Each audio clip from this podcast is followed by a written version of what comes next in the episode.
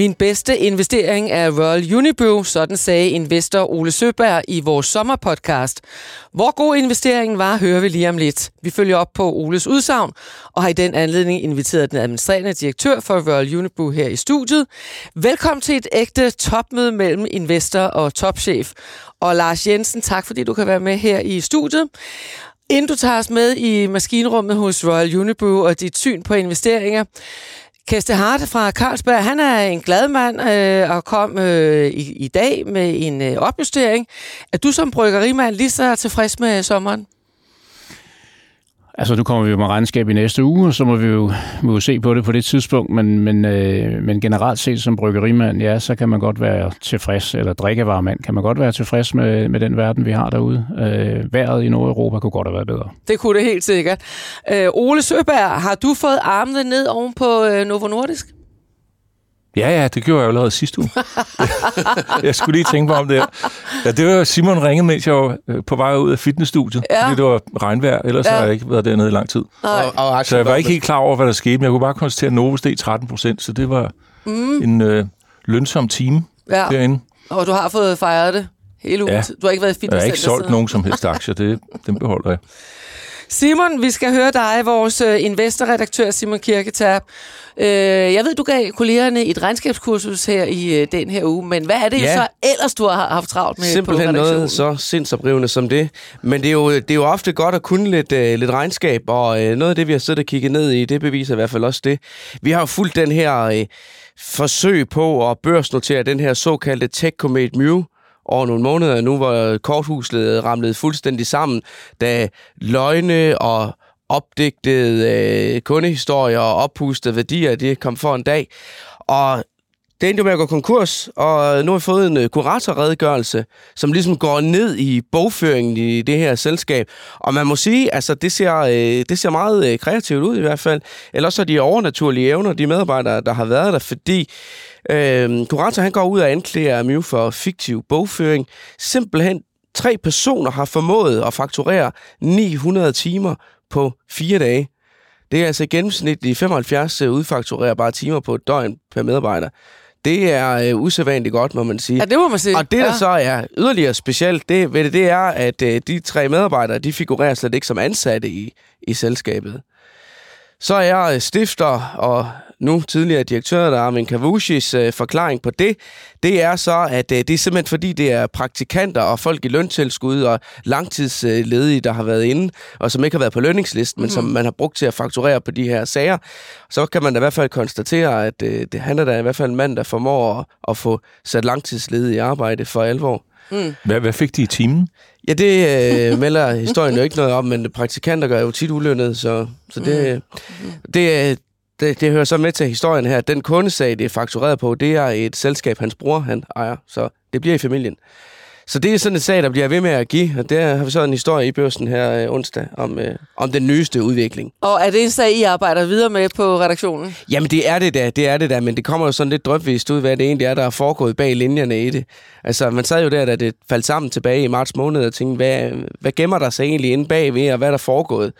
Øh, og det, det kommer vi da nærmere, og jeg kan da anbefale en, en, en podcast, hvis man øh, vil vide noget mere om det, fordi øh, Frihedsbrevet har jo også dækket den sag her intensivt, og de har, øh, de har netop udgivet en podcast, hvor de har en masse detaljer med fra, hvad der skete i bestyrelsen i dagene omkring øh, krakket der, og, og at øh, det hele det, det kom frem med, at det stifteren han havde opdigtet både doktortitel og påstået fodboldkarriere og, mm. og ja. så videre. Der manglede, der manglede ikke noget i den historie. Velkommen til jer alle her i øh, studiet. Velkommen til en dejlig omgang frisk investor podcast, hvor vi har dækket op med kaffe og croissanter. Tag endelig for jer. Og velkommen også øh, til jer lyttere. Hvis du skulle få lyst til at være med som live publikum til vores podcast, så inviterer vi alle vores lyttere til at møde vores aktiepanel i København. Det foregår tirsdag den 5. september kl. 17, og nærmere detaljer om det sidst i podcasten. Velkommen til alle her i studiet, som sagt, og velkommen til dig, der lytter med. Mit navn er Tina Rising.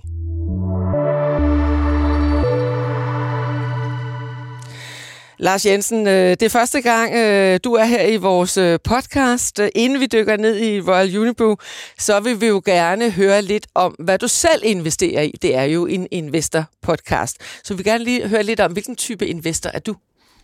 Øh, jamen, jeg er sådan en, en investor, som øh, bruger det meste af mit tid på mit arbejde, og derfor har jeg ikke så meget tid til at følge med i alle detaljerne i, i andre virksomheder. Så, øh, så jeg har maksimalt en 3-4 aktier i, i mit pensionsdepot eller, eller i mine frimidler. Øh, jeg har jo så den luksus, at jeg har rigtig mange Royal Unibrew-aktier, øh, mm. som jeg jo har, har købt øh, igennem en, en 12-årig periode, øh, og dem har jeg ikke i sinde at skille mig af med. Men de 3-4 aktier, du har, kan du løfte sløret for, hvad det er for nogen? Jamen, det er noget, jeg, sådan, jeg selv kan forstå. Ja. Øh, så det er den ene vinkel på det. Øh, og, og den anden vinkel på det, det er, at øh, min, min, min ældste datter for nogle år siden kom og sagde, at øh, de havde haft en undervisning i skolen, og nu vil hun også være investor. Øh, og så lånte jeg hende øh, lidt, øh, lidt penge, og så begyndte vi ligesom at investere øh, sammen. Så nogle gange så er det faktisk øh, hende, der kommer ja. og siger, jeg har sat mig ind i det her, og så tager vi en snak om det og så, tro, og så tror jeg på hende. Ja. Øh, så, øh, så for nylig øh, har vi købt aktier. Ja. Eller ja, i foråret har vi købt aktier. Og de opjusterede øh, der lige den anden dag. Ja. Så vi begynder at gå i nul nu. Øh, Men nu er de ja. to andre øh, lidt yngre, de er også kommet med, øh, så, øh, så jeg har tre unge investorer i, i familien imellem 13 og 18. Ja. Og, og det gør det jo sådan lidt, lidt sjovere, fordi så kan man snakke om, om tingene, man kan snakke om det, der vi læser om i avisen, hvad betyder det. Så I får også en god har, diskussion omkring det? Ja. Ja, men altså selvfølgelig er det ikke på et niveau, som jeg har i hverdagen, men det der med, hvordan man læser et regnskab, hvad er mm. godt? Er det godt, når man vokser toplinjen, men ikke bundlinjen, eller skal tingene følge med hinanden, og nu kommer Novo med et nyt produkt, produkt, og hvad betyder det? Og så begynder de at sætte sig lidt ind i, at skulle vi investere i det, eller er det for sent og sådan noget. Ikke? Øh, men, men lige nu her har jeg faktisk kun tre aktier. Jeg har Royal Unibrew, jeg har Pandora og Demand. Ja, Okay. Og hvad med Pandora? Er du tilfreds med din investering der? Ja, øh, den, den har jeg nok taget lidt for, for den lange bane. Mm. Øh, og så kan jeg jo rigtig godt lide forretninger, som er, som er super cash-generativ. Øh, ja. Øh, og der synes jeg, at man køber, køber aktien billigt i forhold til, til den prissætning, den har. Men hvor aktiv en investor er du så? Nu, sidder du, øh, nu siger du så, at du øh, diskuterer lidt med, med dine, øh, dine unge børn om det. Men, men hvor aktiv, altså hvor, hvor meget handler I? Er I, sådan, er I inde at følge dagskurserne, Nej. eller er det en gang imellem? Nej, det er, det er et par gange om året. Altså, øh, ja. det, er ikke, det er ikke dagskurs, nej. Nej, nej. Og, og øh, er du en langsigtet øh, investor? Øh, eller er jeg, vil du sådan, sige, jeg vil sige mellemlang. Ja. ja. Øh, så jeg sidder ikke og kigger 10 år frem, jeg kigger 2-3 år frem. Øh, ikke på Royal Unibrew, der kigger jeg længere frem. Ja, hvor langt kigger du på Royal Unibrew? ja, ja. Langt. øh, er der noget specielt, du holder øje med øh, på aktiemarkederne? Jamen, jeg synes, at kommunikation synes jeg er super interessant. Øh, hvordan kommunikerer andre? Øh, og, øh, og hvad kan vi lære af det? Eller hvor, hvilke retninger mm. skal vi ikke gå i? Så jeg, jeg bruger det egentlig meget til at, at, at bringe det ind i vores eget Royal Unibrew-verden. Øh, så, så, og, og der, hvor jeg kan se en tendens, der jeg synes, at der er mange virksomheder, der, der, der skjuler ting for den enkelte aktionær. Øh, man begynder at sige, at øh, valuta, det skal man ikke forholde sig til, eller hvis man har øh, forretninger, man sælger fra, jamen, så lige pludselig så laver du nøgletal, hvor øh, du, du fjerner det. Mm. Men, men det fjerner jo værdi for, for aktionæren, og det synes jeg, man skal, man skal være meget påpasselig med. Mm-hmm. Øh, fordi at the end of the day, så er det resultat per aktie eller cashflow per aktie, det skal være gennemsigtigt øh, for, for aktionæren. Og det er klart, at de professionelle, de forstår det her, men, men hvis man er semi-prof eller hvis man er privat investor, så forstår man det simpelthen ikke. Men hvad gør I hos uh, Royal, Royal Unibrew? Øh, uh, når du tænker, siger, okay, der er nogen, der, der skubber nogle af tingene væk, hvad gør I så hos jer? Jamen, vi har for eksempel, og det har vi jo gjort helt tilbage til Henrik øh, Brands tid som, som CEO, altså der droppede vi special items. Altså, der er ikke noget, der hedder special items, øh, fordi det er en del af driften, øh, det man laver, og man skal stå til ansvar for det. Dermed ikke sagt, at man kan fortælle om, at der er noget, der har kostet så så mange penge, og så kan man korrigere for det i regnskabet. Men det der med, at man isolerer ting, som reelt set er drift, altså hvis du laver organisationsændringer, og du skal have en one-off-kost på det, øh, så er det jo en del af driften, at du tager de beslut, beslutninger for at forbedre driften. Det kan du ikke lige pludselig putte under en linje. Så der er vi sådan meget traditionelle, øh, næsten kaldte skolemesteragtige i vores øh, mm. approach til tingene. Mm. Mm. Øh, også når det snakker balance for eksempel, øh, der er rigtig mange, der bruger supply chain factoring programmer, øh, men de skriver ikke om dem, så du kan ikke se, om der ligger 10 milliarder øh, ved siden af, øh, som bankerne jo kan kalde på relativt kort basis. Øh, vi skriver altid vores regnskab, øh, i årsregnskab, hvor meget har vi. Vi har ikke supply chain øh, financing, men vi har, vi har factoring på et par kunder. Der skriver vi præcis, hvor meget det program det er. Så kan man som investor gå ind og, og forholde sig til, om man vil lægge det til gælden eller ej. Men hvis ikke man skriver om det, så kan man jo som investor ikke forholde sig til, om, om det ender med at blive en risiko for, for virksomheden. Men nu, det, men nu hørte vi lige Simon fortælle, at de har dykket ned i Mew øh, som jo så ikke kom på børsen alligevel, som var planlagt. Er der, er, er, ikke for du skal hænge nogen ud, men er der store selskaber, hvor, som man også kunne dykke ned i, hvor man tænker, at øh, her, er der, her er der noget, der er skjult godt? Det er der ingen tvivl om, øh, og, og vi ser det jo, når vi køber virksomheder. Mm. Øh, og dem har vi købt mange af, og så, og så ser man i en due diligence-proces, øh, og så dukker der nogle ting op, som egentlig ikke er balanceført. Og det er klart, at det får vi jo korrigeret i gældsopgørelserne, så vi ikke betaler for noget, som, som egentlig er gæld. Øh, men, men når man så læser i deres regnskaber, så kan man faktisk ikke se det. Nej. Altså du læser de officielle regnskaber, så er det ikke synligt. Så det er først, så, så det, er, helt det er også de helt store virksomheder, der laver de her ting. Uha, der er jo noget for investorredaktionen at, at dykke ned i. Ja, vi må lige have et par navne her bagefter. Nå, øh, nu ved vi jo allerede, at Oles bedste investering er Royal Unibrew, og har været det. Hvad har været din bedste investering indtil nu? Jamen, det er også helt klart uh, Royal Unibrew. uh, og de første aktier, jeg købte efter jeg jeg var født ind i Royal Unibrew næsten. Øh, forlod forretningen i 2008, og, og, øh, og, og i den periode, inden jeg kom tilbage til Royal Unibrew... Men du startede i 1993? Jeg startede i 93, som elev. så inden jeg kom tilbage, der lå jeg hjemme på sofaen, og der var aktiekursen øh, efter finanskrisen og nedjusteringer, hvad ved jeg, var gået helt i dørken, og jeg sagde til, til Helle derhjemme, at det der, det forstår jeg simpelthen ikke. Nu køber jeg nogle aktier. Så der køber jeg for, for 50.000 dengang, ja. øh, og de er 5 millioner hver i dag i mit ja, pensionsdepot. Så dem får jeg ja. jo nok øh, gavn af på et eller andet tidspunkt. Ja, ja, det er det. Fantastisk fantastisk. Altså, hvis jeg lige skal recappe for lytterne, så er, øh, hvis vi tager det lange, det lange briller på på Royal Unibrew Action, så er det jo et selskab, der var i meget store problemer under finanskrisen og var meget gældsat. Så kom der en ny ledelse ind, øh, fik øh, vendt tingene om, strømlignede den, og fik hentet ny kapital ind.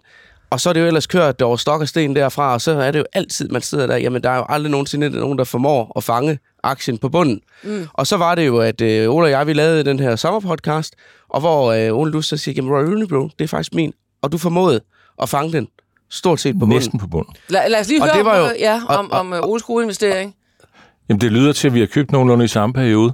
Jeg tror, øh, før 2009, så var aktien op omkring kurs 200, og så var der islandske ejere indover, øh, og der var en øh, opkøbsstrategi.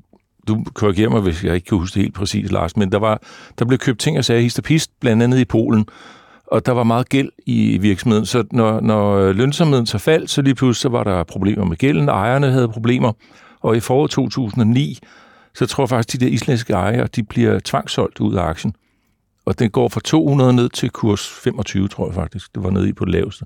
Jeg fik ikke købt der. Men så havde jeg meldt mig ind på at få øh, meldingerne fra selskabet. Jeg ser, at Henrik Brandt køber nogle aktier. Og tænkte, hvis Henrik... Det er værende topchef. Ja, mm. hvis han gør, så tør jeg også. Mm. Så kan det ikke gå helt galt. Øh, og det var på kurs 37 eller kurs 38 i dag, daværende kurs. Det er nogenlunde samtidig, du kan have købt, kan jeg regne ud.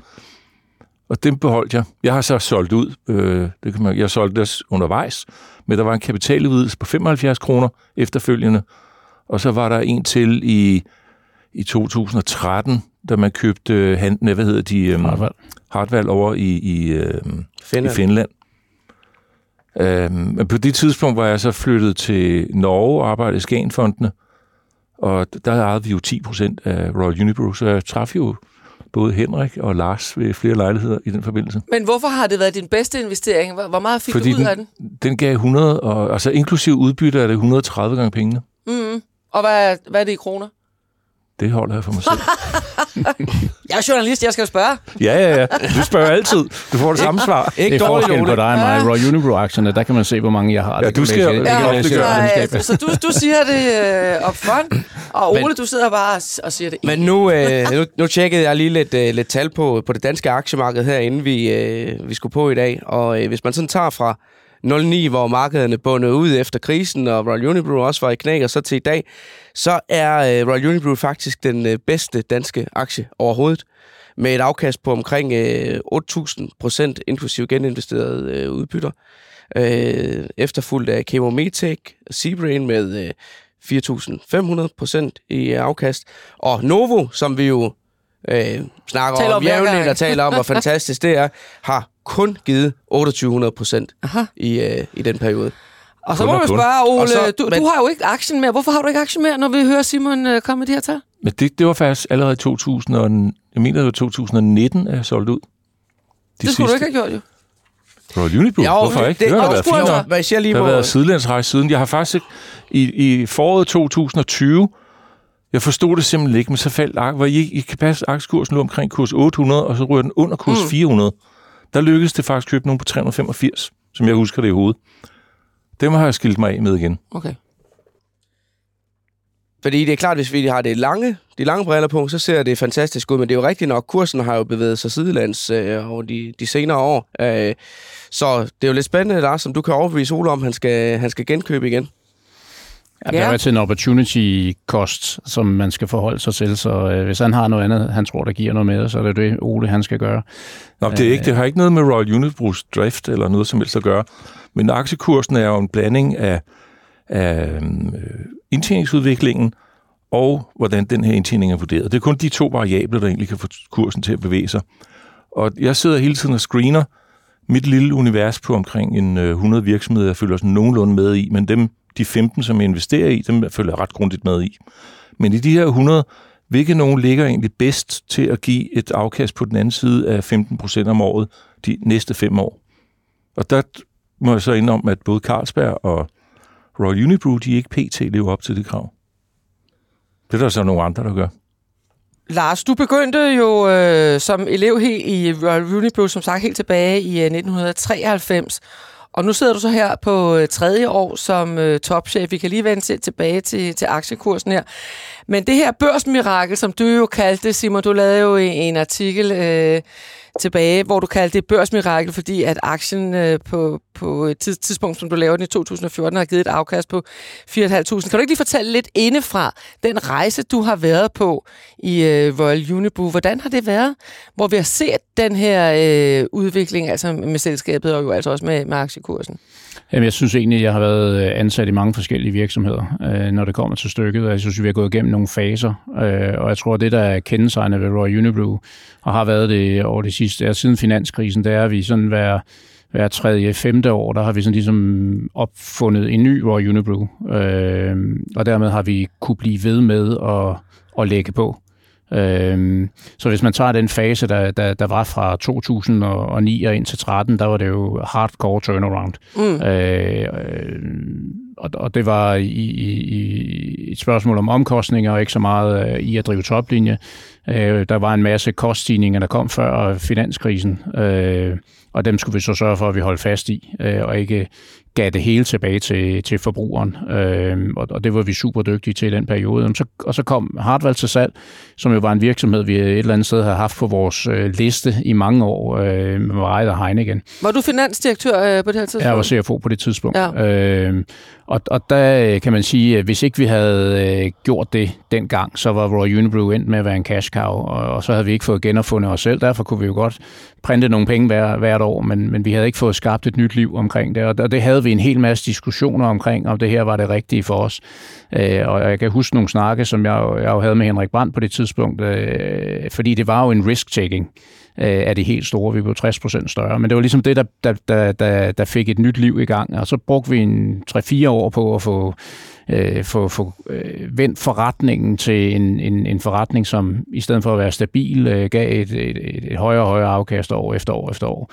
Øh, så da Henrik holdt op, øh, der gik vi ligesom ind i en, i en fase, hvor at vi ikke var så ølfokuseret. Mm. Øh, så jeg vil sige, at Henrik var, var meget, øh, han kunne rigtig godt lide øl, fordi at du har en lojal forbrugerskare, øh, og, og forbrugerskaren i mange andre kategorier er ikke lige så lojal, så det, det, det kræver noget andet at, at, at konkurrere dem.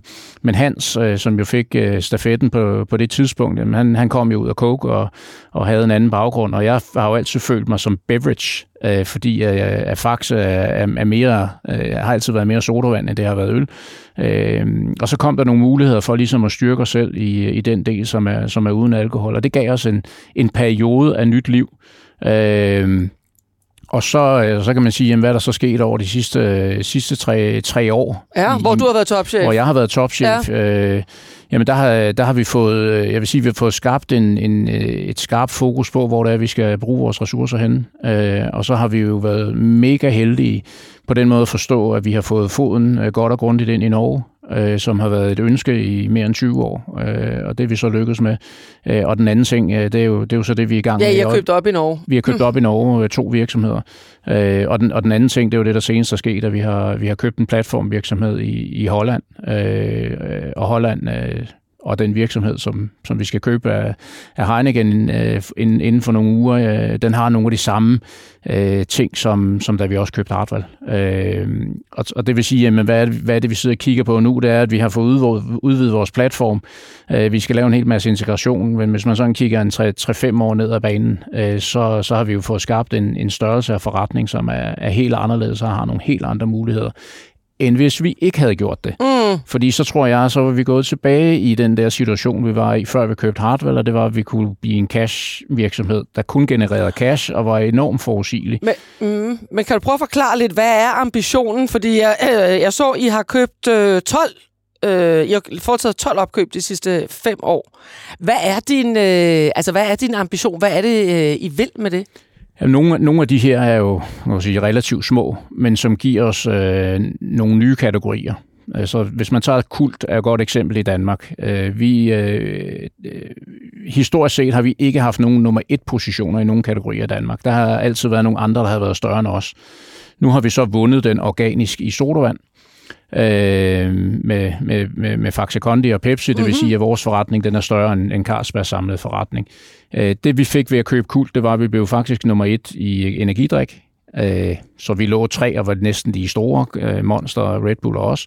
Øh, og hvis man kigger på, øh, på RTD, så blev vi faktisk nummer et i den kategori. Så vi gik fra at være en jævn nummer to i alle kategorier i Danmark til, at vi faktisk fik nogle, nogle nummer et positioner. Ja. Øh, så, så der er en del af de her akquisitioner, vi har lavet, det har simpelthen været for at styrke vores kategori øh, position i de markeder, hvor at vi øh, har multi-beverage. Øh, og det er, det, er de, det er mange af de små, øh, som ligger der. Vi har jo ikke lavet nogen små i udlandet, eller i nye markeder. Så hvis du nu kort skal opsummere investeringscasen, hvis man skal købe Royal Unibrew-aktien i dag, hvad er den så? Ja, men investeringscasen, den er der, der, der, der er to vinkler på det. Vi er på vej ud af et, et inflationspres. Vi tror stadigvæk på, at der kommer inflation, eller inflationen vil blive øh, i et eller andet niveau, men det er ikke det samme pres. Øh, og det vil sige, at, at, at der ligger en optionality i, øh, at noget af det her, det ruller tilbage. Hvor, hvordan skal det så ske? Hvor meget skal vi putte på bundlinjen af det, og hvor meget skal vi, øh, skal vi reinvestere? Øh, og det afhænger selvfølgelig også af, hvad konkurrenterne de, øh, de gør.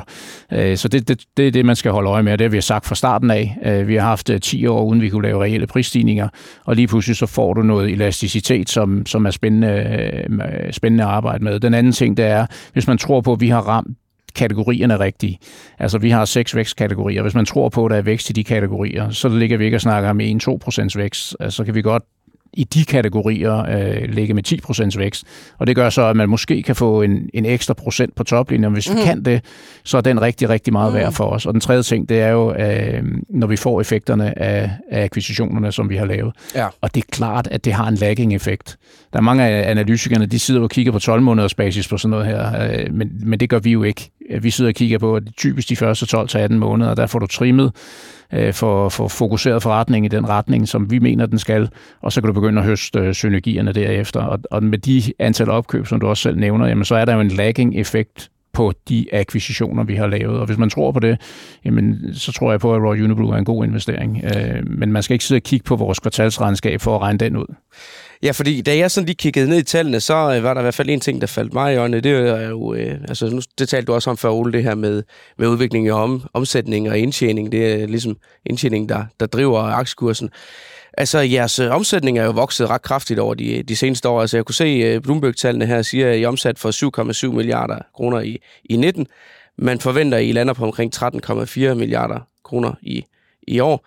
Øh, hvis man så ser på indtjening per aktie, så i 19, der var den 23 kroner og 9 øre. Sidste år var den 23 kroner og jeg tror, det var omkring 10 øre. Og så forventer man lige underkanten af 25 kroner per aktie i år. Så man, altså, man tænker lidt, der, der, altså, der må være noget at hente her. Altså, jeres omsætning er vokset så meget, men indtjeningen per aktie, den har ligget stort set flat. Altså noget af den omsætning, som vi jo har købt, den ligger med lavere margin. Ja. Altså for os har det været svært at finde nogle virksomheder, der har en højere margin eller en margin på vores niveau. Så der vil, der vil altid blive noget, noget dilution. Altså der, hvor vi blev ramt uh, big time, det har jo været på, på inflationen, hvor vi har, uh, vi har ikke været hedget ja. uh, så meget, som som vores konkurrenter har, har været. Og det vil sige, at vi har haft en time lag uh, på, uh, på prisstigningerne i forhold til omkostningsstigninger, vi har haft. Øh, og det er jo der, hvor øh, det vi har været ude at kommunikere, det er jo, at vi, vi kan se, at vi begynder at lukke det hul øh, imellem de to. Øh, der må de også nedjustere i slutningen af sidste år, ikke øh, på den? Ja, altså, og det er jo igen det, jeg tror, som, som Ole han nævnte, ikke, at kursen var nede at vende. Vi, vi kom jo med vores guidance øh, to dage efter, at Putin var gået ind i Ukraine ja. og skulle forholde os til det, hvor alle andre havde faktisk været ude med deres guidance, før det skete. Mm. Og på det tidspunkt, der gik vi ud og sagde, at det her det koster et eller andet. Mm. Og vi havde jo altså i bund og grund havde vi jo ingen idé om, hvad det her det ville betyde rent økonomisk. Så vi tog vores forventninger en lille smule ned. Det viste sig så på grund af, at energiomkostningerne steg, og, og der var andre øh, elementer på koksen, øh, at, at det kunne vi simpelthen ikke kompensere for i den hastighed, øh, at øh, omkostningerne kunne, kunne ikke kompensere for det med prisstigninger. Øh, og det var det, der førte til nedjustering øh, der øh, sidste år. Men, men med den inflation, vi ser i øjeblikket, er, har I formået at sende øh, den videre, altså prisstigningen videre til forbrugerne? Det er, det er det, vi vil ud og kommunikere efter første kvartal. Det er, at, øh, at vi mangler lidt ind i, ind i Q2 øh, på, på, kan man sige, på det, på det forudsigelige. Øh, det er de store markeder. Øh, det, der er kommet til for os, det er, at den svenske krone og den norske krone er blevet meget mindre værd meget hurtigt. Og der, der, der, der er vi bagefter. Øh, fordi at øh, der er nogle vinduer, man skal mm. respektere i forhold til handelen og i forhold til monopolerne. Øh, så, så der kommer også en time lag. Øh, tror man på, at den norske og svenske krone kommer op igen, jamen, så er det jo en, en optionality, øh, kan man sige, på sådan mm. en aktie som vores, at vi har en mm. exposure til de markeder. Mm. Mm. Ole, øh, øh, som sagt, så har du jo ikke aktien i øjeblikket. Øh, og du, jeg ved, du er interesseret jo meget for, for drift øh, i, i virksomheder. Hvilke oplysninger kunne du godt tænke dig at hente hos Lars, nu du har chancen, for at øh, aktien kunne blive øh, interessant for dig igen? Ved du, nu, der må jeg sige en ting. Jeg synes, Royal Unibrews øh, disclosure er utrolig god, så jeg har ikke noget. Jeg ved godt, der er nogle selvsagt-analytikere, som godt kunne tænke sig en eller anden lille detaljehisterpist for at få et Excel-regneark, der ser lidt mere præcist ud. Men jeg er nødt til at tage det i store træskolængder. Jeg har simpelthen ikke tid til at gå ned i, i alle. Jeg sidder lige og kigger på min divisionstal, men jeg har dem kun på årsbasis. Jeg har det ikke ned på kvartalsbasis. Men det, som jeg rigtig godt kan lide med Royal Unibrew, det er, at øh, cash conversion ratio – den, bliver, den er helt transparent. Der er meget høj cash-konvertering af nettoindtjeningen. Og det, vi startede med at tale om, det er, altså amerikanske virksomheder, de har det der gap og non-gap. Og de fleste, de regner med det non-gap. Som, ja, det er de her regnskabsstandarder. Ja, regnskabsstandarder. Og det er, hvis du tager de to op mod hinanden, så ser du altså nogle store gab mellem, hvad der faktisk er rapporteret, og øhm, hvad de siger. Det her, mm. det er sådan, de skal måle vores performance. Men når du så kigger ned på cashflow, og der så også er stor forskel på øh, gap, eller regnskabspraksis... Ja, cashflow, det lyver aldrig jo. Det, jo, det kan den også godt gøre, fordi nogle af de der aktieopkøb til medarbejderaktier, den ja, kan rigtigt. de gemme væk dernede. Det er rigtigt. Øh, og der synes jeg, at Royal Unibrew har utrolig god øh, transparens. Så det er meget nem aktie at følge med mm, i. Mm-hmm. Der er selvfølgelig en masse sider, man lige skal læse. Ja, Men øh, jeg har lige fuld disclosure. Jeg er også med i Pricewaterhouse øh, årsrapport vurderingsudvalg. Ja. Og der fik øh, Royal Unibrew øh, prisen for 2022. Men, men, men så må jeg spørge dig på en anden måde. Men hvad, hvad skal der til, øh, for at du synes, at Royal Unibrew-aktien er interessant igen? Ja, noget af det, det er desværre uden for Lars' øh, ressort, det er, at aktiekursen kommer så langt ned, at valuation ser, gør til, at den altså, ser så attraktiv ud, mm. at jeg kan se, nu er der realistisk, at jeg kan få et afkast mm. på 15 procent om året eller mere de ja, kommende 3-5 år. 600. Ja, ja. Og, og øh, price earning på aktien, kan jeg se, den er på den forventede 2023 indtjening her, den er 23,4 ifølge Bloombergs tal. Ja. Altså, at man giver godt jeg, jeg, kroner for en... Ja, og der kører jeg sådan... Aktiemarkedet generelt set har en øh, PE på 16, hvis vi tager det på den måde. Så vender du den rundt, det er 6% afkast om året. Så det det aktiemarkedet giver. Så 15 procent, det er altså noget højere end resten af aktiemarkedet. Og det gør du så, det kan du finde ved at finde virksomheder, der vokser hurtigere, helst hen i nærheden af de 15 procent. Det er meget, meget, meget få virksomheder, der gør det. Men Royal Unibrew, jeg har modeller fra 2009 og 10 og 11, er du sindssygt, hvor skød jeg er langt under målet i forhold til, mm. hvad der faktisk mm. blev opnået af resultat. Jeg tror, øh, mit øh, driftsresultat af de første, det var per 100 millioner kroner, og det landede jo op på den anden side af milliarden i løbet af ganske få år. Øh, så det var det, der trak aktiekursen meget, meget voldsomt. Men nu nævnte du det lige før, Lars. Det, som jeg er nysgerrig på, det er de her nye kategorier, som kan vokse mere end 10 procent. Og da vi sad alle sammen spadet ind derhjemme, så Monster Brew, de kom med de her hard seltzer, og lige pludselig så eksploderede salget af det. Så er der en amerikansk virksomhed, der hedder Celsius Holding, som laver sådan nogle sportsdrik, eller sundhedsdrik, noget. Energidrik. Energidrik, som også lidt mere bull, healthy. Bulrer der ud af. Altså, jeg tror, den er gået fra 0 til 2 milliarder, nej, 300 million dollar, 2 milliarder kroner i mm-hmm. omsætning i løbet af tre år. Så øh, jeg er lidt nysgerrig på, om Royal Unibrew har noget nede i værktøjskassen, som har de der elementer. Og så er der købet, det, skal, det kan vi så fortælle mere om, når I kommer med regnskab, købet af bryggeriet nede i Italien. Det må også øh, give nogle, øh, nogle magnløft, fordi man ikke skal køre lastvognen fra Faxe hele vejen ned til Genua, hvor lageret er, så vidt jeg ved. Det var ikke nogen spørgsmål. Nej, du kan kommentere på det. Nej, altså hvis vi tager Italien, altså vi, øh, vi har faktisk øh, haft øh, udfordringer med, at vi ikke har nok kapacitet i, i, i nogle år. Øh, væksten den tog øh, fart under covid, øh, og øh, fordi forbrugerne de begyndte faktisk at drikke flere af vores produkter. Øh, så når man sad derhjemme under, under nedlukningen, jamen så, øh, så købte man øh, lige en ekstra sodavand, fordi man, man, man gerne vil gøre det godt for sig selv. Der var også mange, der drak vin dengang, kan jeg huske. Det var jo, ikke kun sodavand. Men, men, men det, vi sad og kiggede ind i, det var jo, at vi tænkte, det her det er sådan en one-time-effekt. Vi tror ikke på, at det falder, altså, vi tror på, at det falder tilbage, men, men det har det jo faktisk ikke gjort. Og det vil sige, mm. at nogle af de kapacitetsudvidelser, som vi ikke fik lavet under covid, fordi vi kunne ikke få eksterne folk ind. Dem skulle vi så i gang med at lave, da vi kom ud af covid. Øh, øh, så, så vi ligger, vi ligger ret, relativt hårdt til. Øh, vi får ledig kapacitet med Vrumona i Holland, og vi får ledig kapacitet øh, ved at købe i Italien. Så man skal se det som sådan en netværks øh, forbedring øh, i sin helhed. Øh, og, og Italien, øh, fabrikken i Italien, eller bryggeriet i Italien, kan også servicere international. Øh, så, øh, så det er en, en kapacitetsinvestering. Øh, men hvad med de der nye kategorier? Jamen altså, nu, nu nævner du Celsius for eksempel. Altså rejsen på Celsius, den er jo, at Pepsi gik ind og købte op, og så smed de bang, øh, bang på porten, og, og, så, øh, og så satte de Celsius ind i deres amerikanske salgsorganisation i stedet for. Det er det, der har givet dem det der massive løft. Ja. Øh, og nu Bang så blev købt af Monster i, i, i mellemtiden. Øh, sådan en, den, den kommer du ikke til at se for Royal Unibrew. Øh, øh, fordi det er ikke den måde, vi tænker på. Altså, Celsius er skabt som et, et koncept, ja. øh, og øh, vil nå en eller anden form for en threshold, og når de så nåede den threshold, så vil de have, at der var en af de store, der skulle købe dem. Og, og det er så det, Pepsi, kan du sige, har gjort på samme måde, som Coke har gjort det med Monster, hvor de går ind og tager en, en, en andel af virksomheden. Øh, det, det tror jeg ikke, du kommer til at se med Royal Unibrew. Det, det vi sidder og kigger på, det er, at, at nogle af de vækstkategorier, vi har, det er også energidrik. Øh, og, og, og det er kategorier, det er RTD, uh, ready-to-drink-produkter, de ligger generelt set med indtjeningsmarkedet, som ligger højere end, end det gennemsnit, vi har. Og hvis vi kan konvertere 1, 2, 3, 4 procent af vores portefølje fra at være mainstream-produkter, der ikke ligger så super godt på indtjeningen, som, som de kategorier vil fokusere på, ja. så vil det gøre en forskel. Øh, og det vil du kunne se på vores, på vores markedudvikling over tid. Hvor, hvor ser du forbrugerne bevæge sig hen i øjeblikket?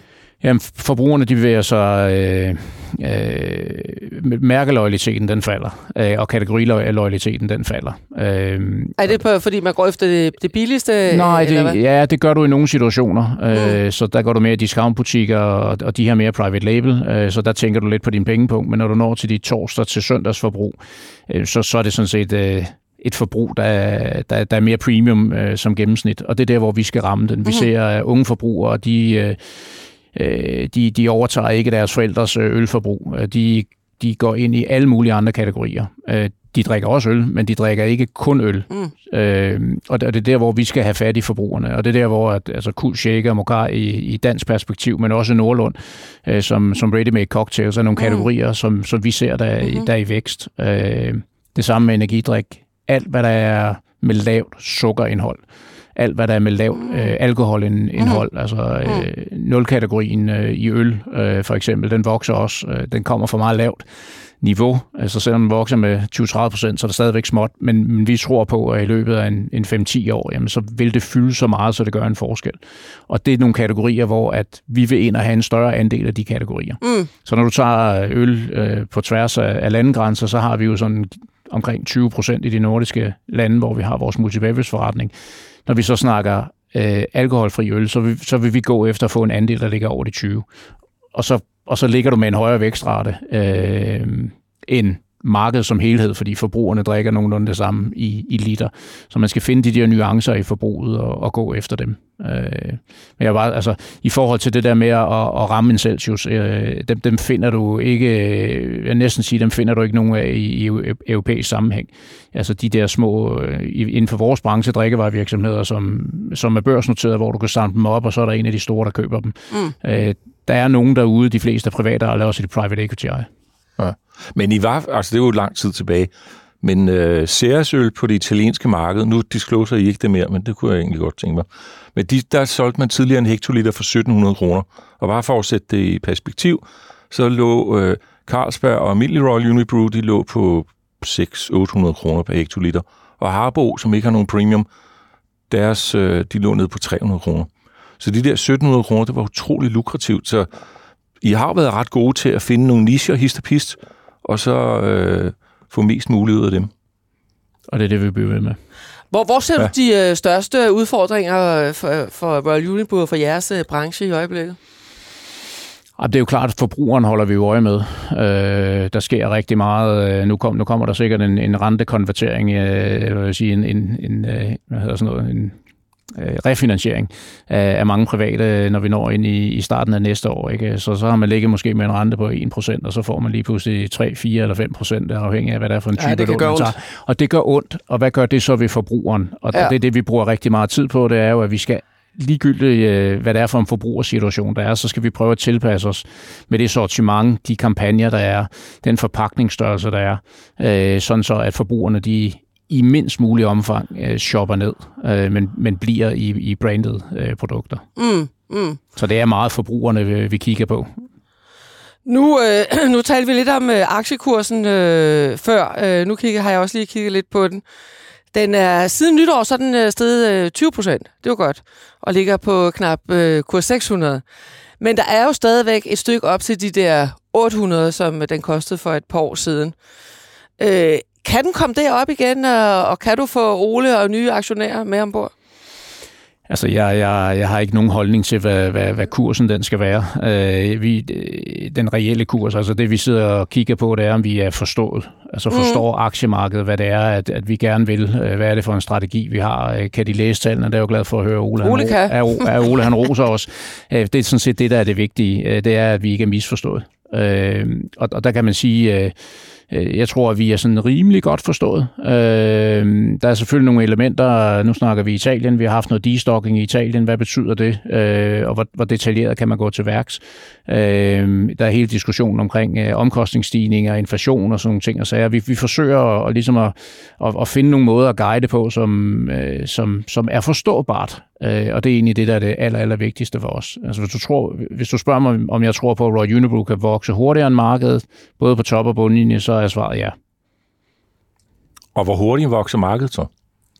Det vokser 2-3 procent i volumen. Nej, i Nej, pris, det gør det jo pris. ikke. Altså, volumen, den siver faktisk Ja, volumen øh, men, men værdien er oppe, og værdien, der tror jeg, man lige skal holde tungen lige i munden, fordi den er jo første omgang kompensation for de kokstigninger, omkostningsstigninger, ja. som vi har fået. Så jeg tror, når du begynder at kigge ind i, i, i tallene for 24 og 25, så begynder du at se sandheden i forhold til, hvor lander man egentlig henne. Ja. Øh, og, og det, det er der ikke så super meget transparens omkring, og, og det kan man sige, det er også fordi, vi ikke selv har den, den transparens. Vi skal først ind i årsforhandlingerne med nogle, med nogle kunder, som jo der står og, og siger, at de skal have nogle penge tilbage, og ikke vil acceptere, at der er inflation, for der er faktisk inflation.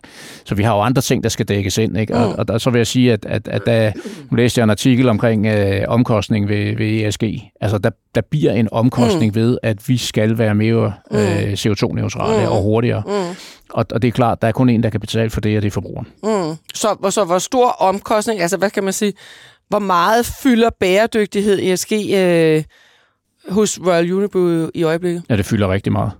Øh, og vi laver rigtig store investeringer. Vi har, vi har øh, lige sat et biogasanlæg i gang i Finland, der gør vores produktion øh, CO2-neutral. Vi har investeret i, i i solcelleparker, en kæmpe en nede i, i Faxe, øh, men også i nogle af de andre øh, enheder, vi har både i Baltikum og Italien. Øh, så vi gør rigtig mange ting for øh, at få vores øh, man kan sige, aftryk øh, Mm. ned. Øh, selvfølgelig også arbejde med medarbejdere og forbrugere, mindre sukker, og så vi har også en hel matrix af ting, vi arbejder med. Men det, vi bruger allermest tid på, det er, det er CO2-delen af det. Mm. Øh, Det er også fordi- en industri, der fylder, altså der er højt vandforbrug, ikke, og højt forbrug af plastik. Ja, altså når man kigger på vores øh, CO2-aftryk, så er det jo kun øh, cirka de her 12 procent eller sådan noget, som er inden for vores øh, hegn. Øh, resten, det er fra emballager, det er fra øh, landbrug, Ja. det, er fra, det er fra transport og så videre. Altså, så det vi jo skal, det er, at vi skal jo sikre, at vores leverandører, at de er med på den her rejse øh, og har den samme ambition, som, som vi har. Og der kan man sige, øh, på alt, hvad der vedrører pakkematerialer og sådan noget, og råvarer, der er vi med. Men når vi, når vi taler transport, øh, så, synes jeg, så synes jeg ikke, at det går hurtigt nok. Mm. Øh, der er det ligesom, at man skubber det til politikerne, i stedet for, at man selv tager ansvar. Mm. Så det, det, det er der, hvor vi har den, øh, umiddelbart den største udfordring. Mm. Det er på logistikdelen. Okay, så lad os lige... Øh, aktiekursen har ligget stort set flat de tre år, du har været topchef. Øh, har du godbider til aktionærerne, udbytte og tilbagekøbsprogrammer og sådan noget der? Jamen, vi synes jo, at den øh, godbid, øh, som, som vi har lagt frem her, det er jo par, par, par mega fede opkøb. Øh, samtidig med, at vores organiske forretning, at den rent faktisk øh, gør, det, øh, gør det rigtig godt. Mm. Øh, og, og det kan man kunne se øh, hele vejen igennem øh, covid, og det har man også faktisk kunne læse, hvis man kigger, øh, selvom der kom en krig, jamen, så formåede vi faktisk at holde, holde vores momentum i forretningen. Øh, så vi står jo markedsandelsmæssigt skarpere, end vi nogensinde har gjort. Men det koster vel også at integrere alle de her opkøb i, i virksomheden? Nå, det er tilbage til det, jeg sagde. Man skal kigge på det her i 6 eller 12 måneders perspektiv. Øh, Man skal, man skal lige have lidt længere briller på i forhold til at få de fulde effekter af det. Jamen, det glæder vi os til at følge med i, hvordan det øh, materialiserer sig. Lars, nu har vi dykket lidt ned i Royal Unibrew, men vi har jo også en øh, portefølje, vi følger her i vores øh, Investor Podcast. Og øh, Simon, vi skal lige have status. Sidste uge, der havde vi overskud på vores portefølje. Hvad er status i dag? Ja, det har vi da heldigvis stadigvæk, men altså øh, sidste uge, der var vi jo oppe og have et øh, overskud på over 100.000 kroner på den her portefølje, der startede med 600.000 kroner lige ud ved, ved nytår, og hvor vi jo giver overskuddet væk til et godgørende formål, når vi når til igennem året. Vi har ikke armene helt lige så meget op over hovedet i den uge her. Vi er øh, faldet ned på en porteføljeværdi på 686.000. Og der er jo sket ting og sager i den forgangne uge, Ole. Der er kommet regnskaber fra øh, dine investeringer. Du har jo øh, valgt, at vi skulle købe op i Alibaba, Ja, og øh, vi har købt op i Hexagon Composite, som så er blevet splittet i to aktier siden. Så nu har vi både Hexagon Composite og Hexagon Purus.